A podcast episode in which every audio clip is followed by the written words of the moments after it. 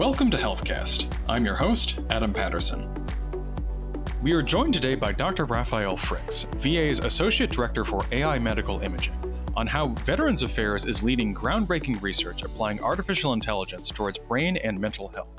The agency has made considerable strides in treating conditions like TBI, as well as PTSD and complex trauma, with VA starting to apply its AI expertise towards better understanding these conditions as well the agency will be convening its first ever Brain Summit from September 7th through 9th of this year, convening a host of experts within VA and from partner organizations to showcase the future of brain and mental health care. Dr. Fricks, welcome back to the program. Yes, uh, it's nice to be back here again. Thank you for having me. Absolutely, and it is uh, always great to have you. And again, just to start off with kind of the preliminaries here, um, can you tell us a bit about your career and your research interests and what brought you to your current role at NIA? Sure, I, I, kind of had a sort of a complicated route, I feel like, into the VA, but I joined the VA as a uh, postdoctoral fellow as part of their uh, Big Data Science Training Enhancement Program, the BD STEP program. Uh, which was a wonderful program. I really encourage a lot of people to look into it if, if that's uh, in line with your interests. Um, and that gave me an opportunity to work with the uh, Department of Veterans Affairs on various different, especially cancer centric topics, but also with the radiology department at Duke University. And so I, uh, my background is that I was uh, doing AI research into radiology applications. And from there, um, I've gradually got to know about the National AI Institute. I was hired in to uh, run their AI tech sprint program, which is continuing to do well these days. And uh, you know, sort of just started expanding my role. I'm actually now associate director for AI and medical imaging uh, with the National AI Institute and with the MAVERIC Center in Boston. And we have a lot of exciting imaging projects that we're looking to do in the future that the VA is really poised uh, to do this work to sort of I, w- I would even argue uh, lead the way in some of this work as we've done with a lot of other radiology innovations in the past uh, based on the you know vast amounts of data resources and really the uh, i sort of think of it as the strength of our mission that we we you know treat so many patients. We are always looking to apply the latest technology in veterans care and really it's a it's a hotbed for innovation in that way yeah, definitely. It sounds like again between your expertise, your partnerships, and the sheer amount of data and resources you have, NIA is really well positioned to be driving forward medical research, not just for VA but America as a whole. And you mentioned, of course, that your background included, you know, uh, imaging and and research into cancer and oncology. And I'm curious, what areas, you know, broadly speaking, what areas of healthcare and applied to AI have been some of NIA's main projects since your founding back in 2019? Uh, well, so through the AI Tech Sprint, we've uh, we've we've definitely screened a bunch of prototypes that have now gone on to be pilot projects within the VA. Uh, those include innovations for suicide prevention, for early triage, for uh, sort of flagging uh, messages that uh, are sent to our veterans crisis line for potential troubling sort of messages that might indicate some sort of distress. Uh, but also, you know, we're looking at triage systems for uh, early detection of skin cancer lesions, like different dermatological lesions you might run into. Um, we want to expand that into uh, sort of having uh, an additional triage system for medical imaging that we have multiple findings that might be visible within routine scans that we'd like to recapture in the future. Um, and in addition to that, we also advise on policy. Uh, we've had some involvement with uh, a sort of a, a report from the NITRD intra-agency um, committee. Uh, has set up a fast track action committee this year to advise the executive branch on uh, privacy preserving data sharing technology. That this is, you know, now as as we start to collect so much data and we've seen some bad actors um, out there in terms of what kind of data they collect and how they share it. Uh, we're working with various government agencies to evaluate how can you use this data responsibly or develop AI in a trustworthy manner, which is something that we define in our AI strategy. And you know, how can we continue to keep the public's trust as we develop solutions that are effective and understood by all to you know be a, a public good Yeah, absolutely. That's a pretty impressive breadth of research. Again, you said both from your early screening focus to this work on ethical AI and, and privacy and data protection. That encompasses a pretty pretty interesting scope of work. And it sounds like also, you know, NIA is moving more and more into focusing on, I guess you would things you would refer to broadly as cognitive health, you know, mental health and things like that.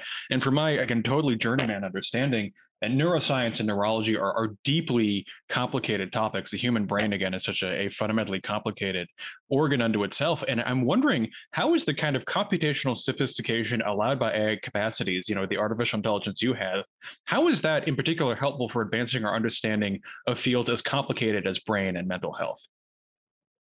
Well, you know, our, our big initiative right now is that we are planning on behalf of the VA the Brain Summit which is uh, intended to be essentially a small uh, academic conference or technical conference thrown by the uh, VA. That this will be a three-day meeting in September in the Washington D.C. area from September 7th through 9. Um, and the intention is that we will explore how artificial intelligence is applied in various different domains that we sort of call total brain health. And so those include uh, sort of brain cancers or more broadly head and neck cancers. Uh, we also have a focus on brain injury and rehabilitation that, uh, you know, the Department of Veterans Affairs treats the most TBIs of any uh, healthcare system in the United States. And so there have been new efforts to apply AI in the domain of traumatic brain injury to try to better understand how that's affecting the individual and see if we can customize their uh, I should say personalize really their their treatment route. Um, we call that uh, phenotyping of TBI, where if we integrate various different signals, various different types of imaging and medical tests that we can perform, is there some way that we can piece that information together to uh, sort of improve that person's outcomes? And lastly, I would also say that the third sort of core focus area of this uh, summit is in mental health. That um, you know, in addition to the physical sort of organic uh, parts of the brain, we want to make sure that we've we're covering all the bases here. And uh, mental health is certainly a focus of the Department of Veterans Affairs. We have really put out a lot of efforts into suicide prevention recently. That suicide still remains a pervasive problem within the veteran population. And so we want to highlight not only what research is being done in these three domains, but also look at some cross cutting topics about artificial intelligence, some of these trustworthy and ethical questions that we uh, discussed before, uh, how data can be shared uh, privately, but also federal resources for doing this kind of research that include um, cloud computing options that are coming online that give us the computational power to really do this research in earnest. And we're also inviting a lot of other government agencies, academia, and industry to discuss these solutions. And, and a big component of that is the regulatory process that right now you see a lot of sort of algorithms that are um, tried in the wild or maybe on a limited data set. And there's a whole process of uh, certifying when an algorithm is appropriate for clinical use that is still in development.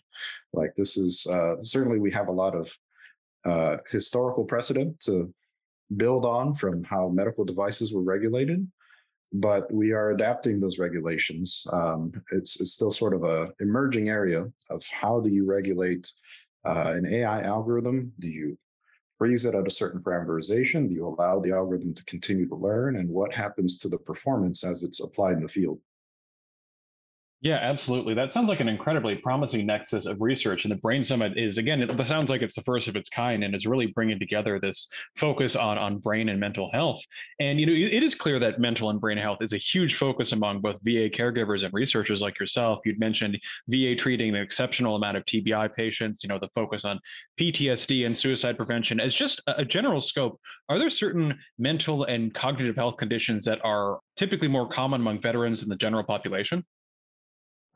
Uh, you know, I can't speak particularly to some of the demographics. I do know some unfortunate statistics, like, for instance, TBI is the signature injury of the previous of the most recent wars.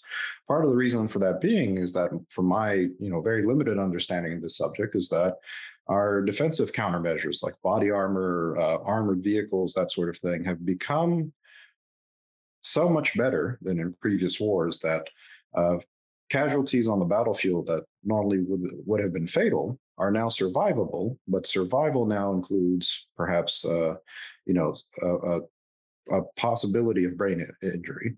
That you know, some of these people wouldn't have survived before. Now we're able to uh, bring them back, but uh, there is perhaps some damage.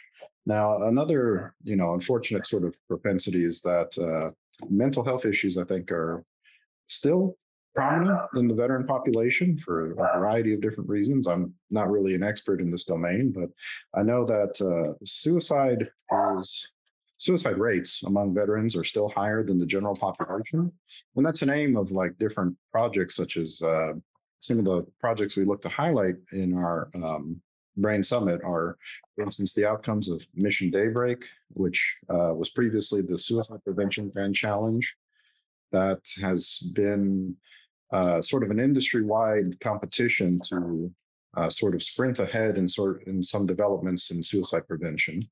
Uh, there's also uh, a number of our pilots, like including the uh, Veterans Crisis Line Triage System, that will apply natural language processing to detect for signs of distress in messages that are submitted to the VA. And we have the new uh, 988 uh, crisis line that has been recently unveiled by the Office of Mental Health. So we are bringing a lot of cross-cutting subjects, I believe, because there is, you know, an association between uh, TBI and and some of these uh, mental health issues that might arise, for instance, because of the damage. Uh, so that's why we we really want to bring these practitioners together in the same uh, sort of setting uh, because there are some cross-cutting needs that can be addressed in this kind of situation. Yeah, absolutely. And I think that's really critical that focus on TBI. And it's a really, really, you know, solid point you brought up about the changes in, for example, battlefield injuries from the past conflict and how that is, you know, leading to a particular kind of commonality of injury with TBI and other kind of cognitive relevant symptoms. And, you know, it is really clear that the Brain Summit aligns with VA's broader goals around mental health care and improving mental health and brain outcomes. Can you tell a bit more about how NIA is partnering with other parts of VA to really drive this kind of research forward? Yes, absolutely. You know, NIA doesn't, uh, our office doesn't really treat patients directly. We're not uh, clinically practicing. And uh, so we often partner with the appropriate department for the clinical expertise and also for the implementation of these different technologies. Uh, we're really housed under the Office of Research and Development and the uh, Secretary Center for Strategic Partnerships. So we we do a lot more of the of setting up research pilots, of advising on AI aspects of different uh, research projects and on a screening of new technologies, like including through the AI Tech Sprint program, where we actively evaluate uh, prototypes. So, like for instance, with when it comes to mental health, I'm certainly not a uh, clinician or, or expert by any means, and so we partner with the Office of Mental Health to really provide that sort of expertise. And that's actually a, a topic too that has been brought up many times before. Is that we want to ensure that uh, technically minded people in artificial intelligence or you know sort of developers who are are pushing the limits of what we can do with ai and clinicians who are advancing in their own fields uh, have some overlap or have some collaboration. That's what we really want to um, get out of this brain summit as well Definitely. It really does sound like those kind of partnerships between researchers and clinicians is essential for, again, providing information, feedback, for sharing learnings, for that kind of essential collaboration.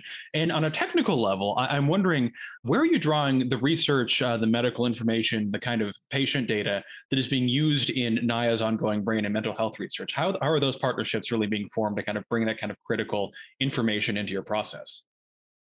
Sure, and and you know, I, I again got to give credit to a lot of the offices that we collaborate with. That we will oftentimes uh, collaborate with other offices on a particular research protocol or on a ongoing operational effort.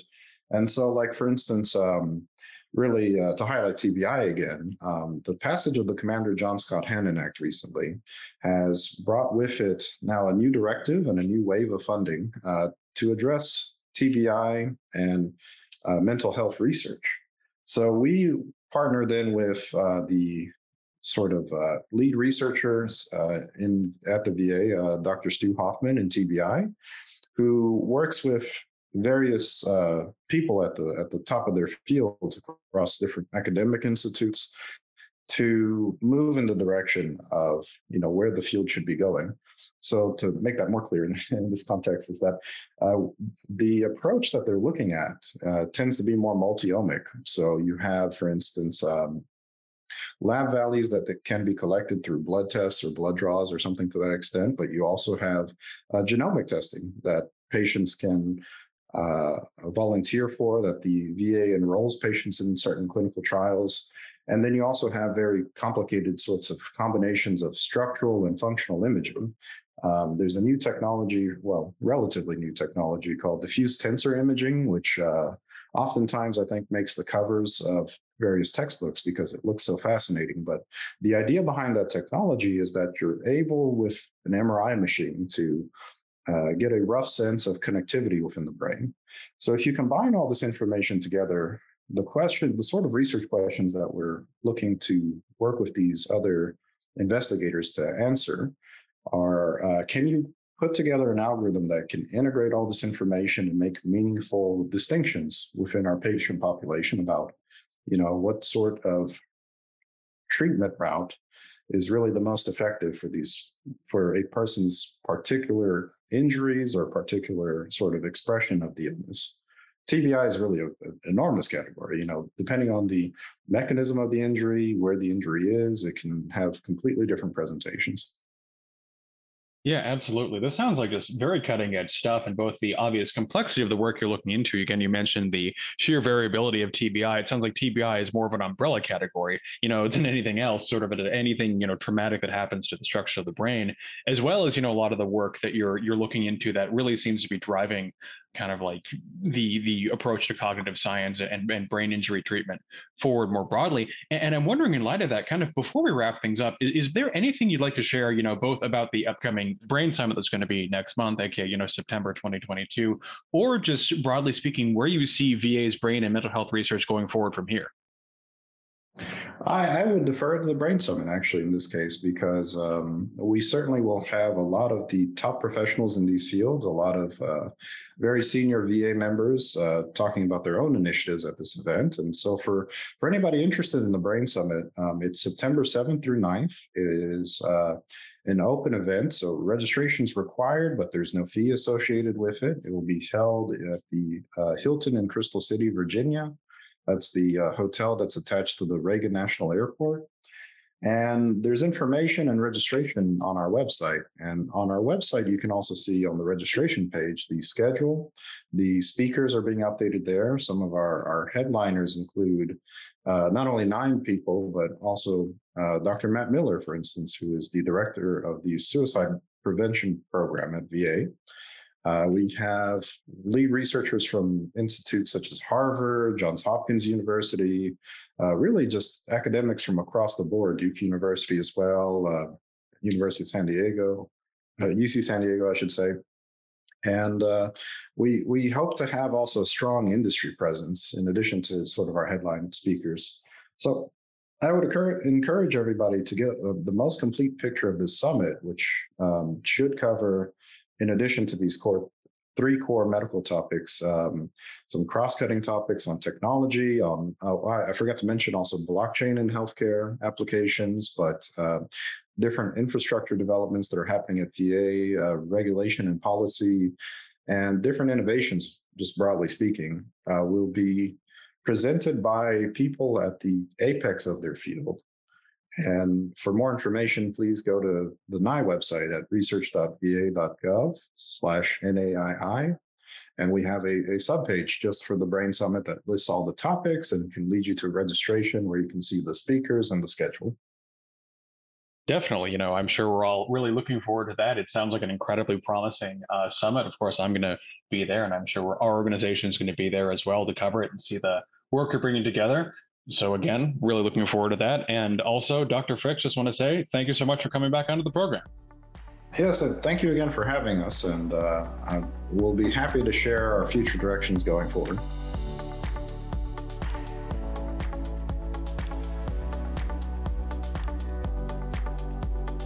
HealthCast, along with GovCast and Cybercast, is a production of GovCIO Media and Research. For more podcasts and to check out the other shows, head to govciomedia.com. Watch out for new episodes released every Tuesday and Wednesday across our shows. You can follow all of them in your favorite podcast platform, and if you like what you heard, make sure to let us know by leaving a review. And if you have any topics you think we should look into, contact us at newsletter at gcio.com.